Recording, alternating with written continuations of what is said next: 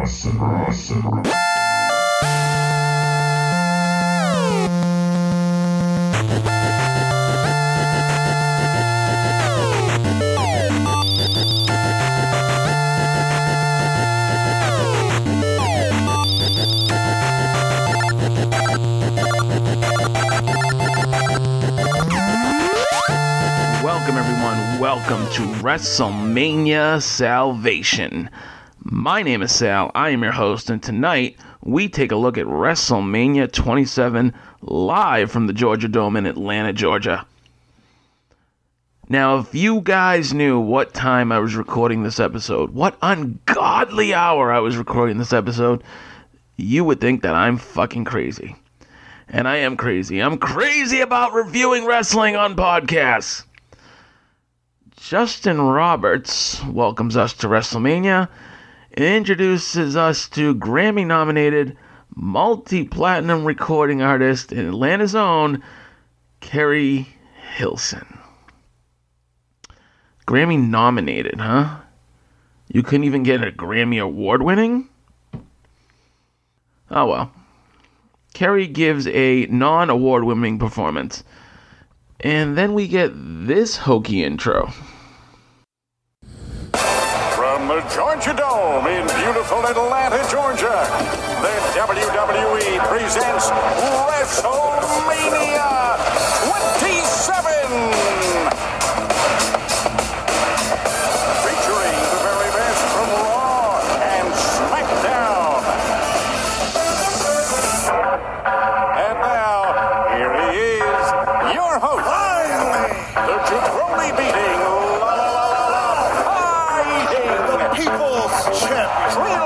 trailblazing, eyebrow raising, supernova of entertainment. The great one has many nicknames. The most electrifying man in showbiz today. He's The Rock. Definitely not my favorite WrestleMania intro, but at least this leads to the tracksuit wearing, no hair growing, goosebump inducing great one himself. The Rock returns to WrestleMania for the first time in seven years. What the fuck was Rock doing for the past seven years, you ask? Churning out movies like a motherfucker. I think he starred in like 10 to 15 at this point. Some of them were straight to DVD, but nevertheless, uh, Rock definitely established himself as a premier actor in Hollywood. I mean, today he's like the actor in Hollywood, which is crazy to think that eight years later he's even more fucking popular and even more in demand. But still, in 2011, it was a big fucking deal for The Rock to come back to the WWE. Now, Rock comes to the ring, he cuts his promo, he hits all his greatest hits in his lines, and he promises us that this will be the greatest WrestleMania of all time. So apparently, Rock getting in some training for that much rumored run for office in 2020. Rock also uses opportunity to take a couple of verbal jabs at John Cena. Gee, I wonder where this is going. And just in case you were wondering, yes, The Rock has already called John Cena a fruity pebble looking bitch in the lead up to this show. So, all that being said, who's the WWE champion again? Because he wasn't mentioned in that promo, but more on that in just a little bit. First, we get the actual WrestleMania welcome video.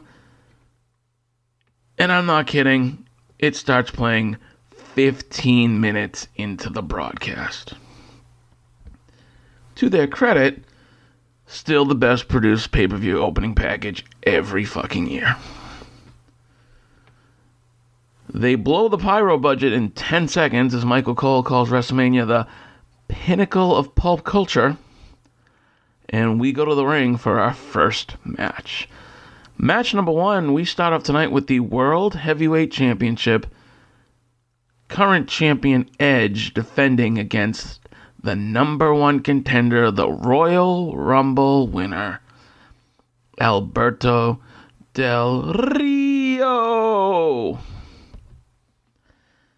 If I wanted to, I could roll my R's as much and as fantastic as his personal ring announcer, but I'm not I'm not going to do that tonight because fuck Del Rio, he's a piece of shit. Alberto Del Rio is introduced by aforementioned personal ring announcer Ricardo Rodriguez, who honestly does a fantastic job. Son of a bitch, I miss Ricardo Rodriguez doing his over the top announcements in Spanish. Del Rio emerges out of a classic Rolls Royce and a scarf around his neck to boot. And now, all I want is for MJF to come out in a Rolls Royce at the next AEW pay per view. We then hear the voice of Josh Matthews, and I cringe. We hear the voice of Jerry the King Lawler, who is ignored by Cole, and at this point I realize that, oh, fuck me. It's this WrestleMania. I had forgotten that it was this WrestleMania. What am I talking about? We'll we'll we'll get to that later. Just understand it has to do with the commentators. We are told that Del Rio earned this opportunity by winning the Royal Rumble XL in January, which had 40 fucking people in it. And as much as I hate Del Rio, and trust me, I fucking hate Del Rio, the last two people in that match were him and Santino Marella. So, gun to my head, I guess I'm glad Santino didn't win the fucking Royal Rumble. We then see Brodus Clay at ringside, who is apparently Del Rio's bodyguard but wasn't in the car. So, Del Rio comes to the ring in a Rolls Royce, and his lackeys, his bodyguard, and his personal ring announcer have to walk to the ring like a couple jobbers. Ooh, got it. Christian then comes out, and he will be in Edge's corner tonight. We then see Lawler and Josh Matthews at the announcer's desk. We hear Cole, but we don't see Michael Cole. The camera pans out, and Cole is sitting in a glass box of emotion that he calls the coal mine basically its own his own private announce table surrounded by plexiglass. He confirms my worst fear that he will be fighting Jerry Lawler tonight in Lawler's first WrestleMania match of his career. To which I say, fuck. Edge comes out and gets a huge pop. 23 minutes into the show, and the bell rings for the first match. 23 minutes. Negative points. Del Rio starts by going after Edge's arm as Cole and Lawler take verbal shots at each other. Am I really going to have to put up with this all night? Del Rio continues to focus the attack on the arm, including an arm drag from the top rope. Considering what's going on with Edge's M this night, I'm kind of surprised he took that bump. Edge gets locked in the cross arm breaker but makes it to the ropes. Edge tries to mount a comeback but gets an enzuigiri while on the top rope. Edge kicks out after two and a half as Christian and Brodus Clay start fighting on the outside. Brodus flattens Christian with a clothesline and throws Edge shoulder first into the ring post behind the ref's back. Del Rio then locks in in the cross arm breaker again in the center of the ring. Edge reverses this somehow into a standing knee bar, but Del Rio escapes. As Del Rio gets to his feet, he is speared by Edge, and Edge pins him to retain his title. Your winner, and still World Heavyweight Champion, the rated R superstar, Edge. Now, earlier I mentioned I was surprised Edge took a bump off the top rope. And the reason I was surprised is, and I didn't know this watching WrestleMania live at the time, Edge's neck was in really bad shape. So much so that this would actually be Edge's last match of his career. The following night on Raw, Edge would come out, relinquish the title, and retire from in ring action. It's a shame because I, I, you know, given his age at this point, Edge probably had a lot of years left in him. But with the spinal fusion surgeries, they basically told him that one more bump the wrong way and he could be paralyzed. So, unfortunately, Edge's career is over.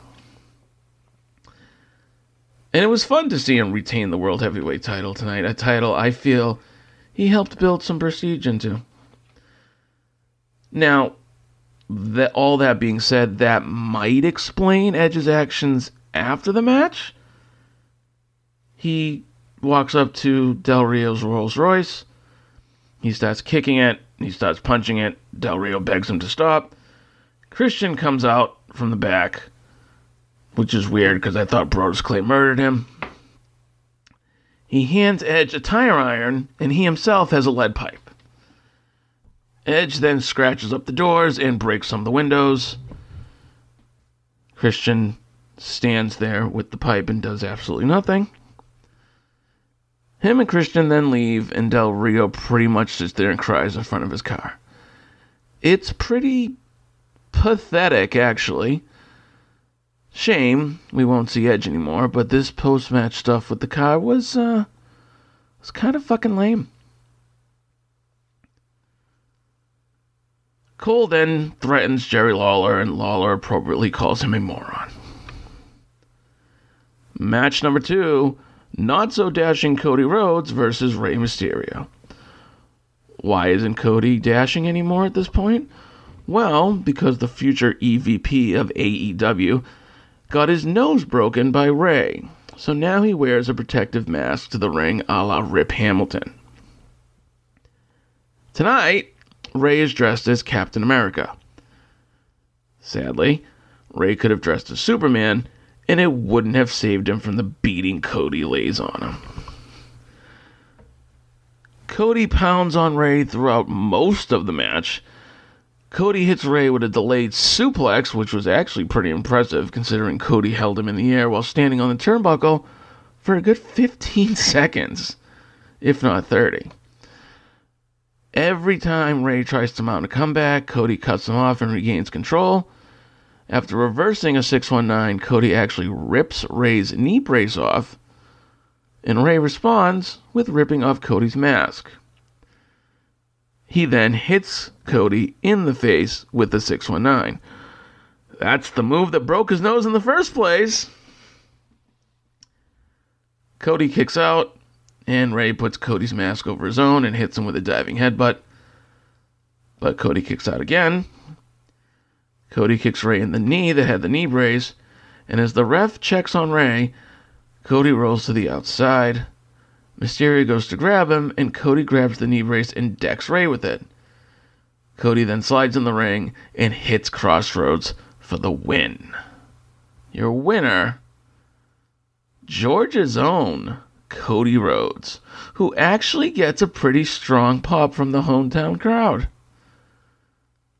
Cody, true to his character, immediately tries to hide his disfigured face. You know, the face that looks exactly the same before and after the supposed broken nose.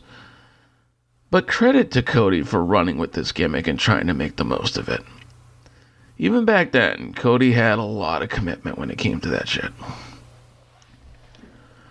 We go to match number three. Ugh. Match number three is an eight man tag. It features the Core versus The Big Show, Kane, Santino Marella, and Kofi Kingston. Now, for anyone who tried to forget, the Core was a cheap knockoff of the Nexus, which they came up with after the original Nexus fell apart. The core is made up of Wade Barrett, the Intercontinental Champion Ezekiel Jackson. Yeah, you fucking heard me. And the Tag Team Champions Heath Slater and Justin Gabriel. The match starts out as a brawl, and then Santino hits Heath Slater with a little snake. Oh, I'm sorry, it's called the Cobra. And Big Show fists Slater's face. And Big Show pins him for the win. Your winner, the Faces. That match was 50 seconds? A minute and 10? It was pretty pointless. We head backstage where Rock is flirting with WWE Divas champion Eve Torres until an old friend shows up. It looks like you uh, got your wish. Time to make more dreams come true. Oh. Mae! Mae Young, how you doing, Mae? So good to see you. Said you love the diva. I do love the diva. She's a divasaurus. Uh, but, but Mae, uh, how can I help you? How can you help me? Yeah. I want the people's girl. You want the people strudel? Right. Big fella. Uh, well, Mae, there should be other strudels that you should be craving from other people, like Moses. I'm sorry, excuse me. Uh, Mae, this is our champion. Diva champion Eve. Eve, this is Mae. Hi, Mae. Eve, like your childhood friends, Adam and Eve. Ah, she told me to say. Inappropriate joke. Look, look, let me tell you something. Don't you be making the jokes out of that because I'm the one and only great Mae Young. I, I know you are the one and only great Mae Young, and And I, I'll never get old. I, and you'll never get old. You'll be kicking ass forever. That's right. I know that. Eve, will you please escort Mae to her seats? I Enjoy the show because I'm going to electrify tonight. Uh, all right, Thank you Mae. Let's very much. Uh-huh. You ready? Oh, Mae. Frisky Mae. Inappropriate Mae. Couldn't have been anyone else coming around that corner. Anyone else coming around the corner.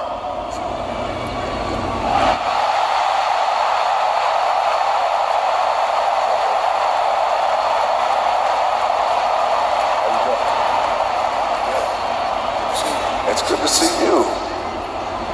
You ready to kick some ass tonight? Always am. You? Oh yeah. Ready to bring it. Really? You should remember that. Good seeing you. It's good seeing you too.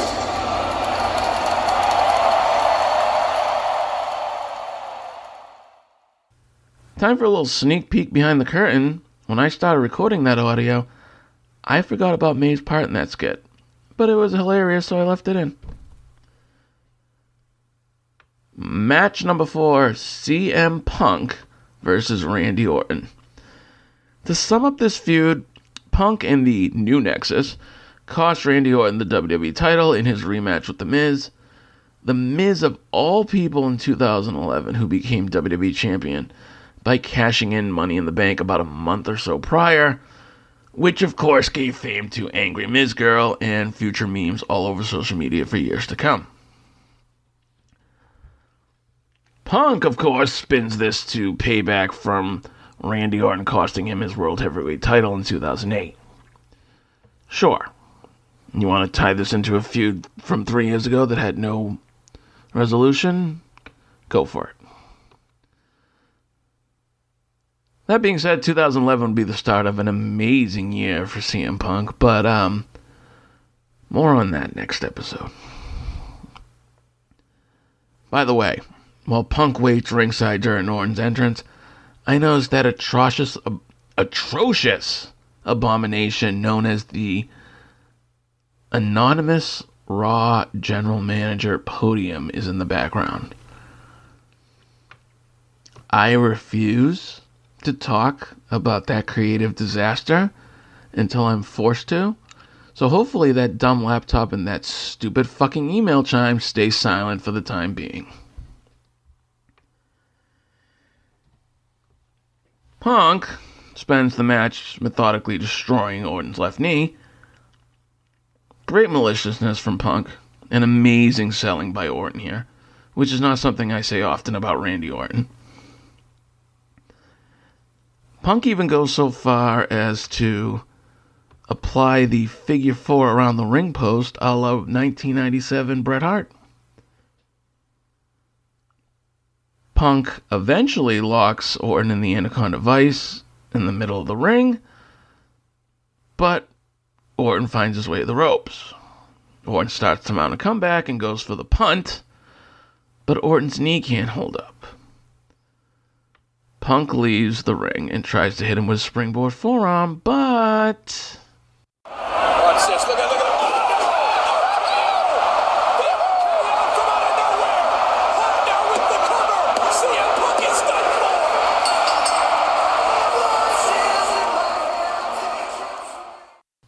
for. Your winner, Randy Orton. Ah, I gotta say, the RKO was beautiful. It was fucking beautiful. And it was before, like, anybody who jumped off anything would get hit with an RKO. So, you weren't expecting it. And I gotta say, that was a fun match. And some good storytelling. Some good in ring physical storytelling by both guys. Now, both guys are to be doing much bigger things as 2011 goes on. But, you know, more on that next episode. Backstage, Rock talks to Gene Okerlund, but they are interrupted by John Cena's number one fan. I think things are going to get really ugly here because I heard John Cena's number one fan is upset with me and he's coming here to confront me. Actually, Rock, he's already here.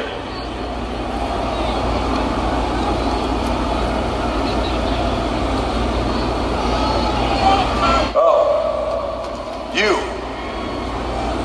It's you. John Cena's number one fan. Everything John Cena stands for. What do you got to say for yourself, John Cena, number one fan? You can't see me! You can't see me! Do you realize how ridiculous you sound and look doing, saying all that hot garbage? Pee Wee. The Rock sees potential. In potential to be a man. Really? Yes. You gotta ask yourself do you wanna be a man on Team Bring It? Or do you wanna be a little boy on the Fruit Loop Troop? So, if you wanna be on the Fruit Loop Troop, this is what you're gonna look like. Me and Gene. He looks like a tool! I know you are, but what am I? Give me a break. Take that garbage off. The Pee Wee Herman sees your point. I'm in. I want to be on Team Bring It. You wanna be on Team Bring It? Yeah. You wanna be a man? Yeah. Then there's one thing you need to do, Pee Wee. You know what it is.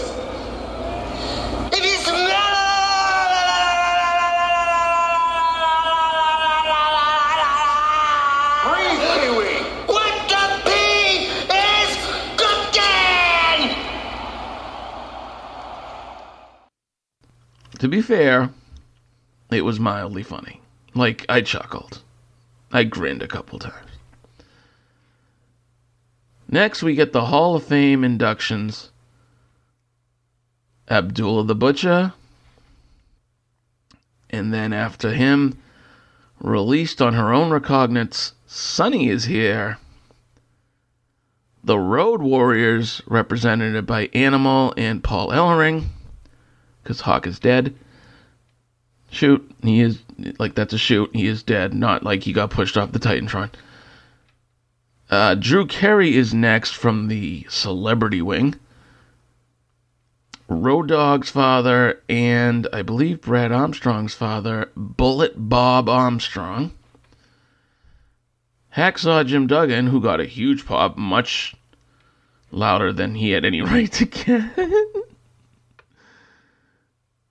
And your headliner, the man who was retired at last year's WrestleMania by The Undertaker, the Heartbreak Kid, Shawn Michaels.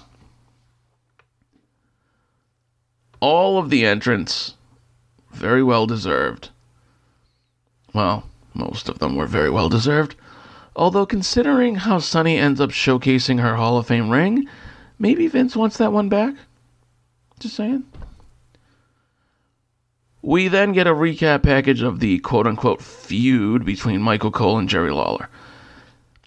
Basically, it comes down to this Lawler was fighting Miz in a ladder match for the WWE title, a title Lawler has never received a shot at in his entire career going back to the early 90s when he signed with the WWE. Cole cost Lawler the match because at the time, Cole was Miz fan number one. In this process, he then turned heel because what we all needed in our lives was Michael Cole to compete in a wrestling match.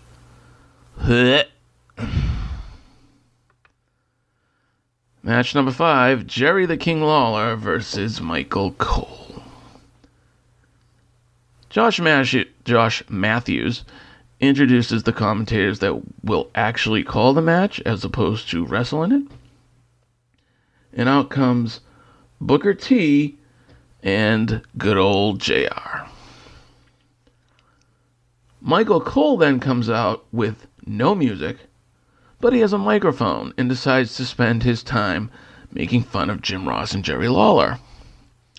It's worth noting, by the way, that Cole is dressed head to toe in Syracuse orange.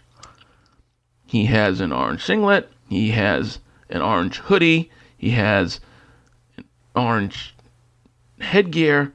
He might as well have came out there dressed like Otto the Syracuse Orange mascot. Jack Swagger then makes his way out. Jack Swagger's role in this feud is he was Michael Cole's quote unquote trainer. For those of you wondering, yes, you are correct. Jack, Jack did win the Money in the Bank at last year's WrestleMania. He cashed in Money in the Bank. He won the world title. He lost the world title. And now he can't even get booked in a match this year. Your special guest referee for the evening, Stone Cold Steve Austin, then makes his way to the ring. He comes out there in classic Austin fashion, which of course means he's on a four wheeler. And he almost runs Jack Swagger over, which would have been pretty funny if he actually did. Finally, Jerry the King Lawler comes out to what I would call a nice reception. Not an overwhelming reception, not like a thundering reception. Maybe if they were in Memphis, but at least it was a nice reception.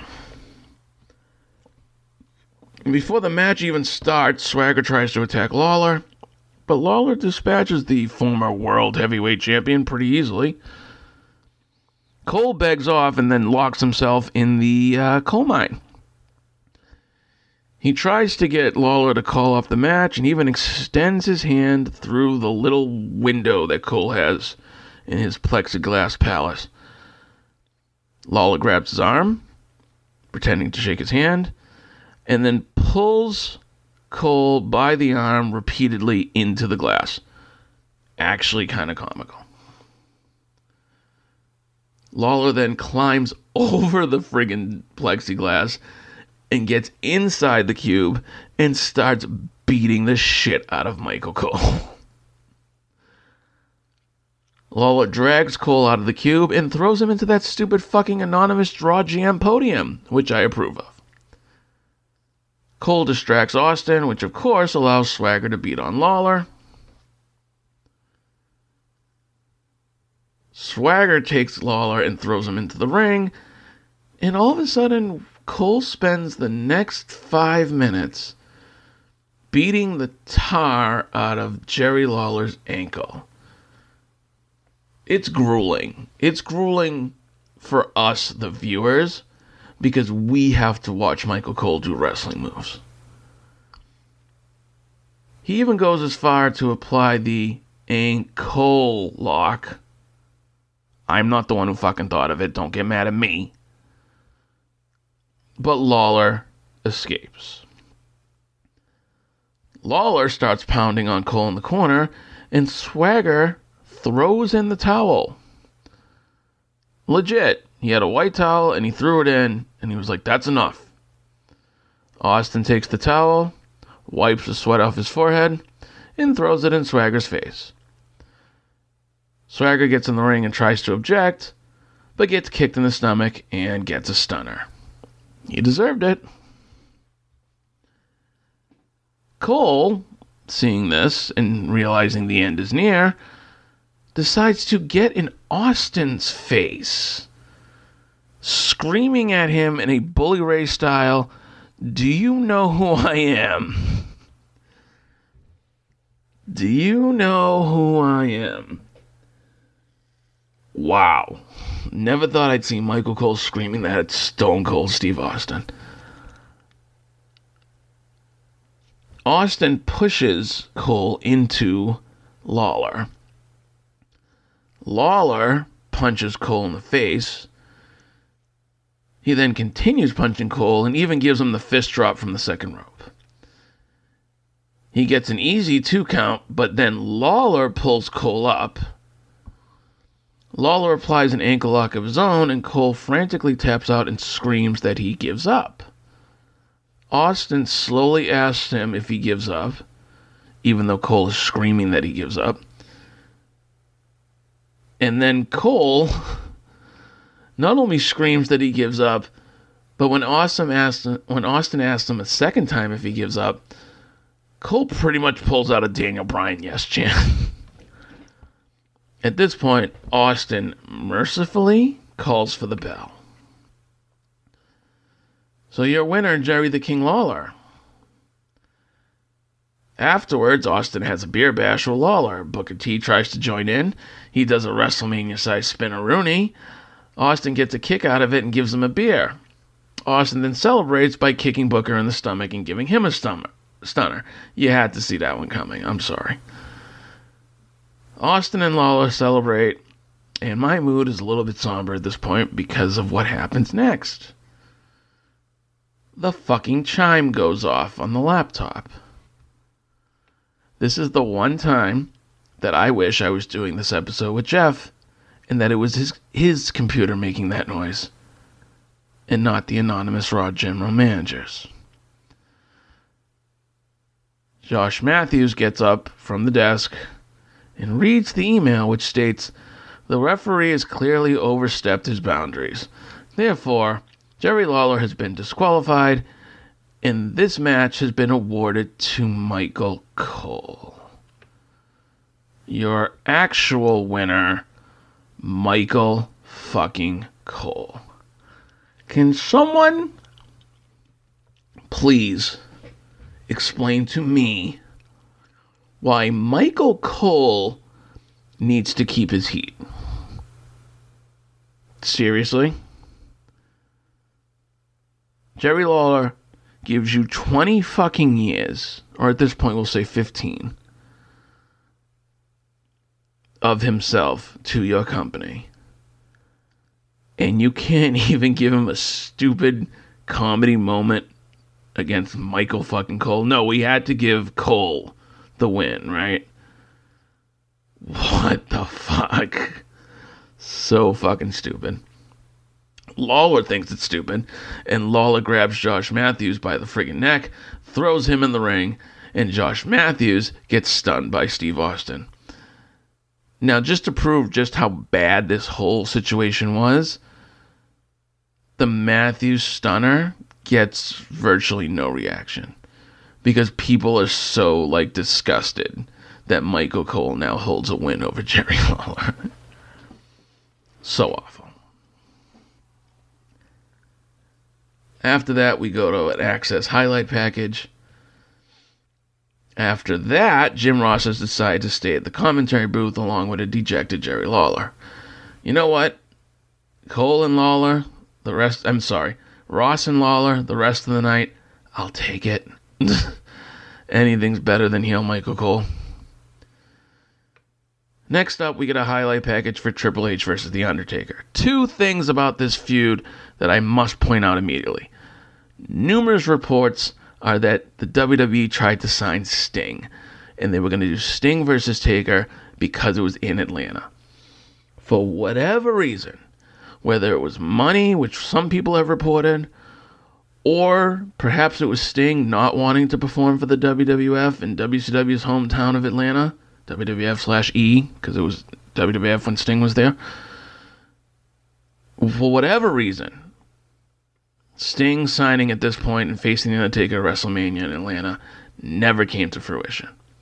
So instead, they just subbed in Triple H. Second thing, though, is they play this up the entire time, purposely ignoring the fact that Taker has already beat Triple H at WrestleMania 17. Come on, guys. Really? You can't just ignore your own history because it doesn't play into your narrative. But then again, that's always just been the Vince way. Triple H claims he'll he'll die trying to end the streak. Taker claims there can only be one outlaw. So a lot of hyperbole, and we haven't even started the match yet. Match number six: Triple H versus The Undertaker no holds barred. Now, despite what Nitromania's own Adam might believe, no holds barred in the WWE means no disqualification, no countouts. There are no holds barred.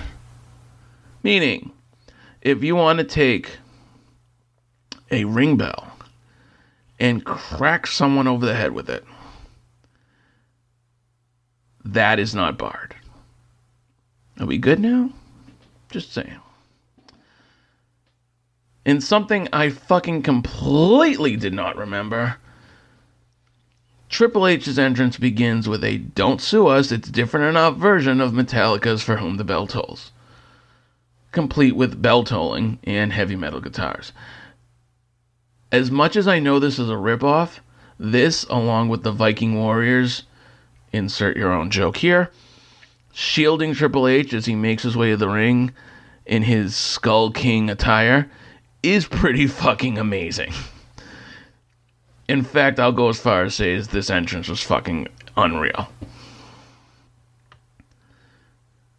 Undertaker gets his typical entrance with all the smoke and the fire and it's it's fine. It's it's okay. Undertaker and Triple H immediately start off throwing haymakers and it quickly spills to the outside. Triple H then launches Taker through Cole's cube and the whole fucking thing falls apart. Sadly, Michael Cole was not inside of it. they continue to just beat the fuck out of each other until Triple H goes for a pedigree through the announce table. Taker reverses it and backdrops the game from the table to the floor. Nicely done. They continue to brawl until Triple H puts Taker through the announce table with a spine buster. Ouch. More brawling will eventually lead to a steel chair being introduced into the match. As Taker goes to give Triple H a headshot with the chair, Triple H kicks him in the stomach and gives him a pedigree. Triple H manages to kick out. It is, after all, WrestleMania. Triple H then mounts Taker in the corner with punches, and to the shock of no WWE fan alive, Taker turns this into the last ride. Triple H then kicks out at two and a half. Taker then plants Triple H with a tombstone right in the center, but Triple H somehow, someway manages to kick out at the very last second. Triple H then nails The Undertaker with a second pedigree, and Taker kicks out at two and a half. So Triple H picks him up and hits him with a third pedigree. And Taker still kicks out. Okay, two pedigrees back to back. That might be a little bit much. I'm Just saying. What to do now, what to do, what to do. Well, as WrestleMania has taught us in the past, if your opponent won't stay down, just wail on him with a chair until he doesn't get up anymore.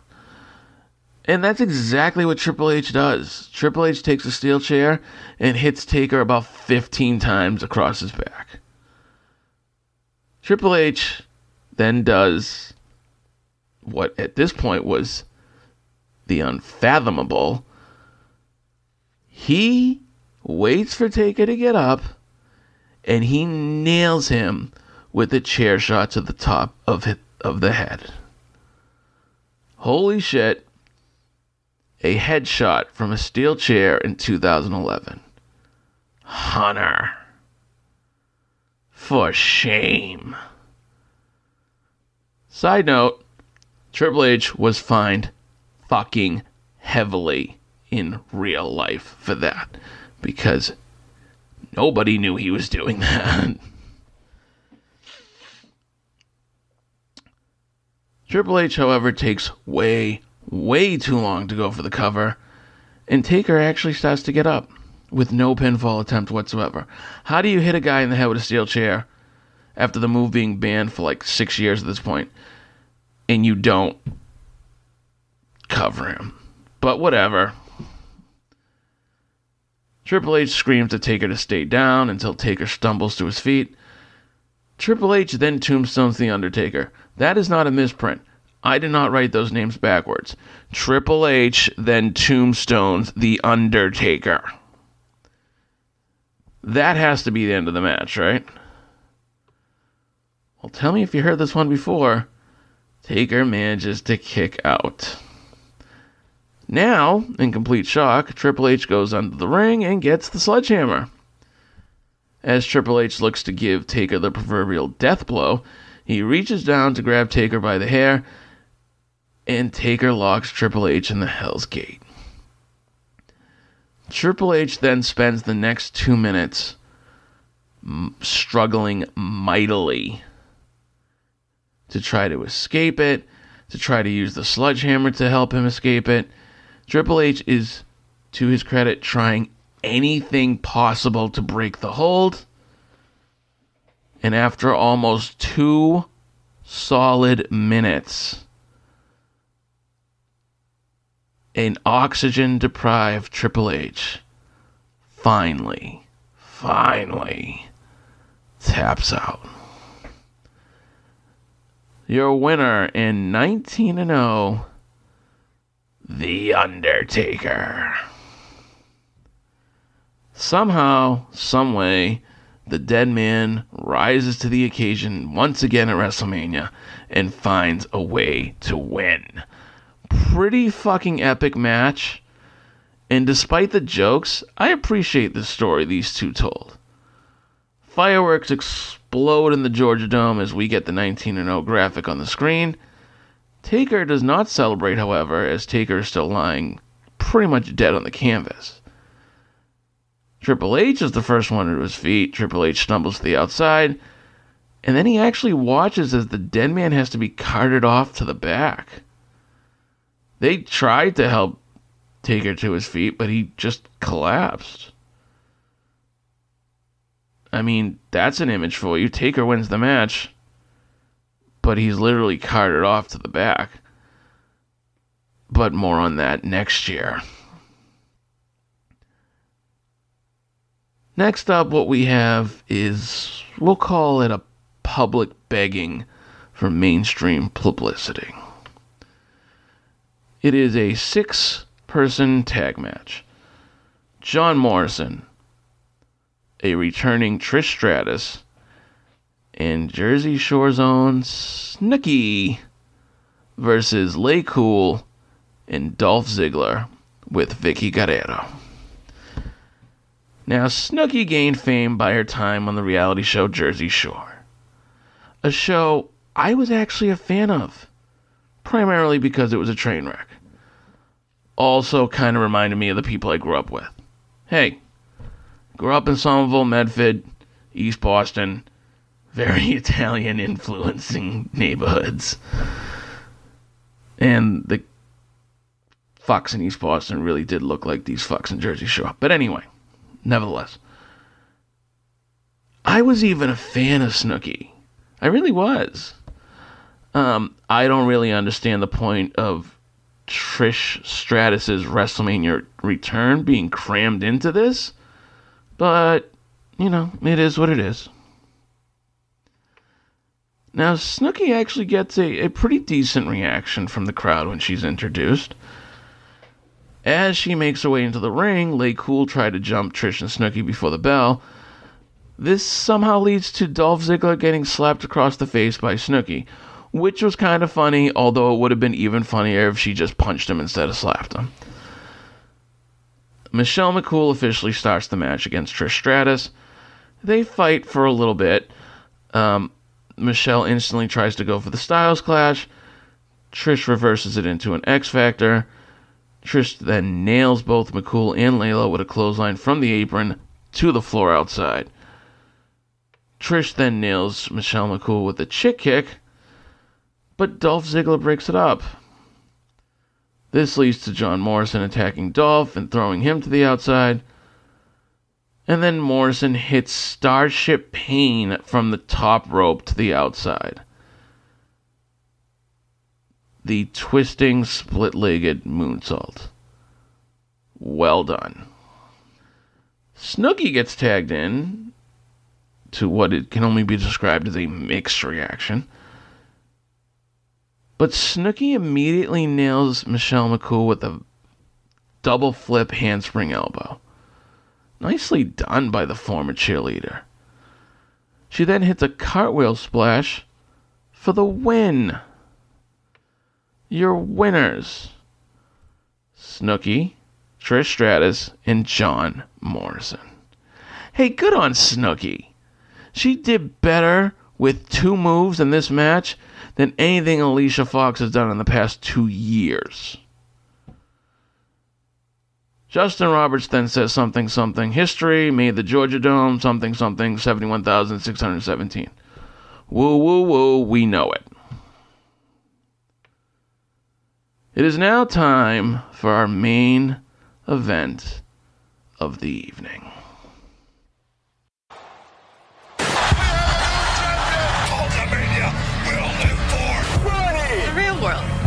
New York.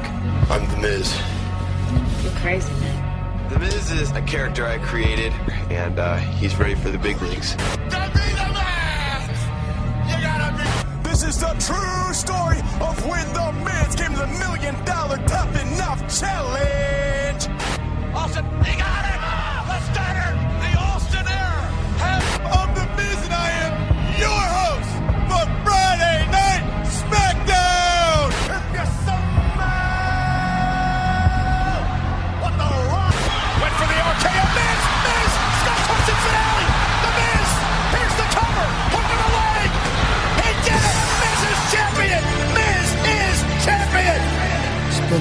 time. You would say I have no talent. a long time coming. Why are you here? Miz, you shouldn't be here. It's life or death with me, You should go back to MTV. But you know, there's no turning back now. You all were wrong. This is what makes me. all of you. This is what I am. Feel me? I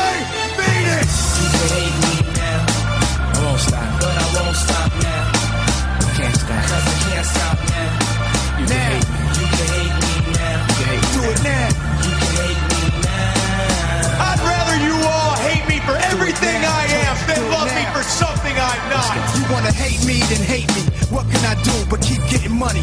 Funny, I was just like you. I had to hustle hard, never give up until I made it. Now y'all saying that's a clever. Nothing to play with. Hate on me. I blew, but I'm the same OG. People warn me. When you on top, there's envy. Criticize when I flow for the street. Hate my dress code. Gucci this, Fendi that. What you expect, yo? Fear what they don't understand. Hate what they can't conquer. Guess it's just the fury of man. Became a monster. On top of the world. Never falling. I'm as real as they come. From day one, forever falling. Are you getting this? Getting this? The most must-see champion. The poster child. But I won't stop now. New face of the entire WWE. You can hate me now. Come on, people. But I won't stop now. But I won't Come on. It ain't gonna never stop. In a statement that I would call apropos, that was a fucking awesome video package. To Miz's credit, even though he feels a little bit like Jericho WrestleMania 18 here, uh, he was really good in this role. He was really good at making people hate him. Still is. I mean, even though he's currently a quote unquote baby face on the current product. Um, you go back even a year or so ago, and Miz was making everybody hate him with such ease. But Miz was starting to learn how to do that really well in the lead up to to this WrestleMania. I'd say 2010 through 2011 is where Miz started becoming that ultra heel that was so good at it. Miz and Alex Riley make their way to the ring through awesome balloons. Nothing very special about the balloons. They literally just spelled out awesome. A gospel choir and a DMX sermon are incorporated into John Cena's entrance tonight. The crowd, and rightfully so, boos the fucking shit out of this. Now, I'm sorry, albeit for me to get all, you know, urban here, but you are in the dirty, dirty south of Hotlanta. Did you really think that you could send a white boy to the ring with that type of entrance in the South, in Atlanta, home of Ludacris and Jermaine Dupri and Usher and other very, very influential uh, people in the hip hop culture. And you thought you could send John Cena out there with a gospel choir and a DMX sermon and not get backlash. Are you fucking retarded? You know, sometimes I think they do it on purpose. How can we get them to boo him more? Well, you know, stick him in front of that crowd and, and try to make it seem okay. That that should do the job. As the match starts, Miz and Cena trade near falls in the first, first few minutes. Very safe, very basic. Cena hits the famouser off the top rope, which literally was set up in slow motion. You know, John got to the top rope. He waited for a little bit for Miz to stumble up. Miz stumbled up to his, you know, to both legs and, and uh, waited and looked for John to come off the top rope. Like, okay, I'm ready. I'm in the spot now. And then John came off the top rope, and I was like, wow. Jesus, that was fucking choreographed. Like, sh- and it came off looking just awful. Uh, this match, speaking of awful, this match is very methodical, which is really fucking weird because you'd expect that type of match from Cena versus Big Show. I don't think you really expect it from Cena versus Miz. At one point, Cena hits the five knuckle shuffle, but Miz escapes an AA attempt into a DDT. Miz gets a two count and then unties the turnbuckle pad from the top turnbuckle. This allows Cena to recover and lock Miz in the STF. Miz makes it to the ropes to break the hold behind the ref's back. Alex Riley slams Cena's face into the exposed turnbuckle. Miz then hits the skull crushing finale. But of course, Cena kicks out. Cena then does hit the AA but knocks down referee Mike Chioda in the process. This allows Riley to sneak into the ring and crack Cena in the back of the head with the briefcase. Miz covers, but Cena kicks out. While Riley argues with the ref, Miz tries to hit Cena with the briefcase again, but Cena recovers and reverses and hits the AA. Miz barely, and I mean fucking barely, kicks out, and then both men fight to the outside. John clotheslines Miz over the barricade. John then jumps off of the barricade and spears Miz onto the floor. Both men are then counted out. I'm dead serious, by the way.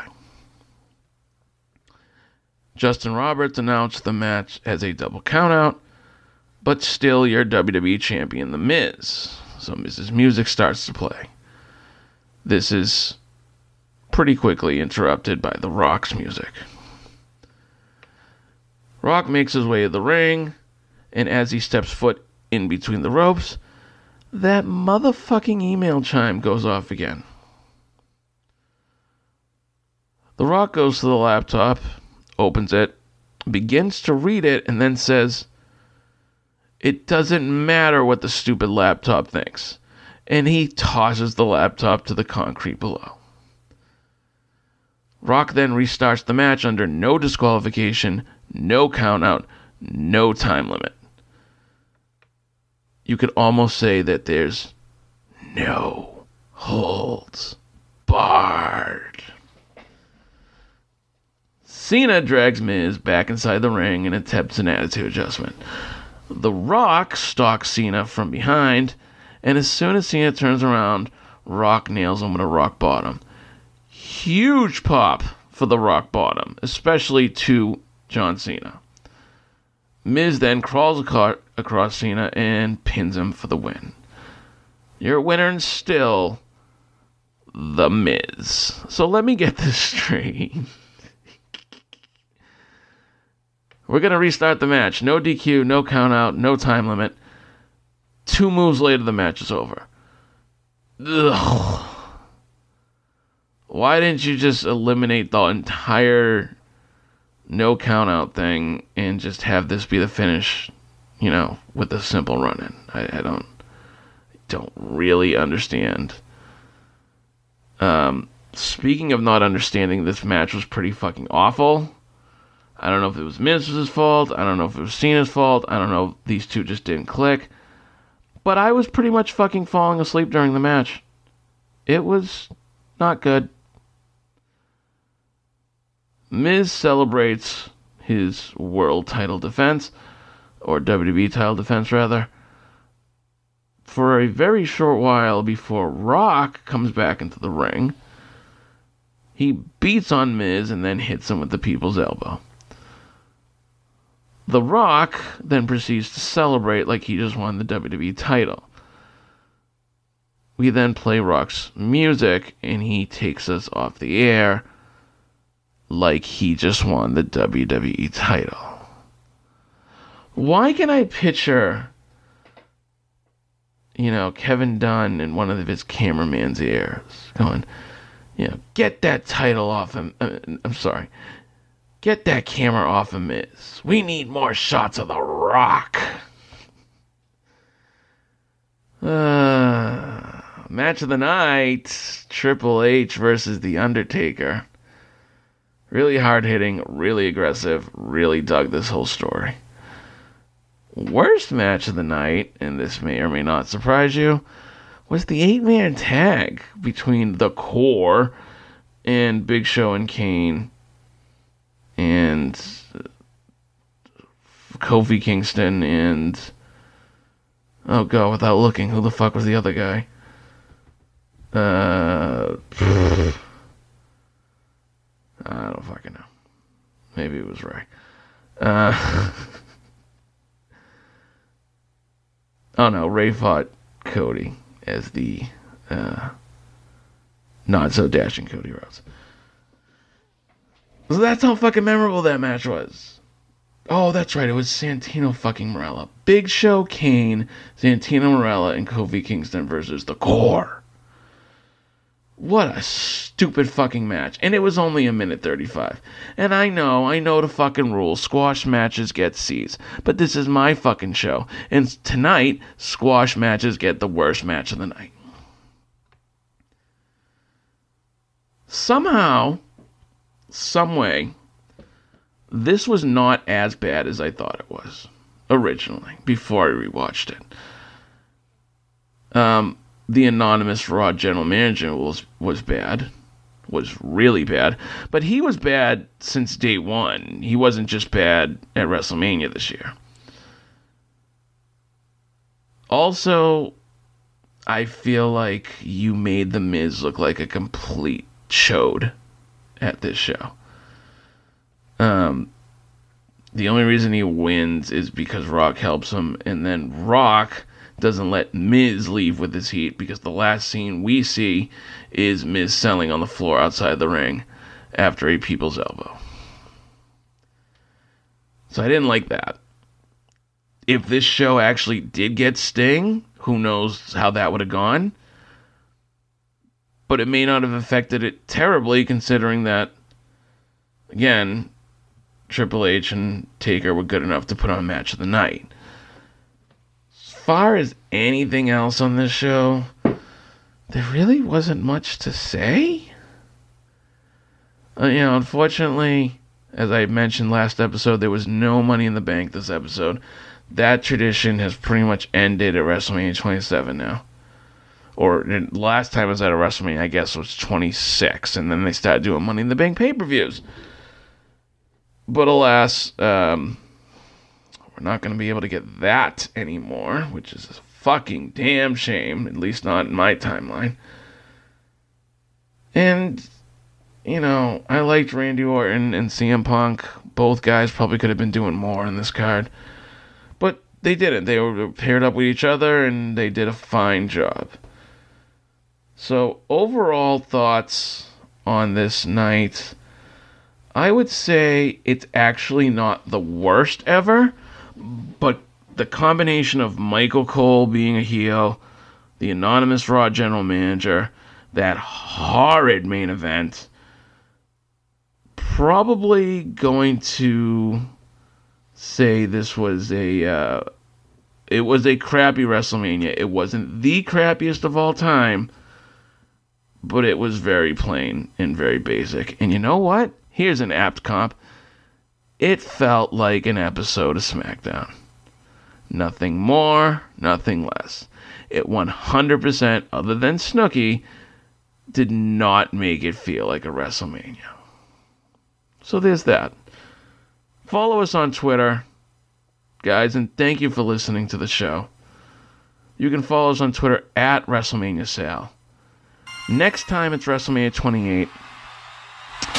We have the best in the world, Chris. Jer- I'm sorry, the best in the world, CM Punk versus the best in the world at what he does, Chris Jericho.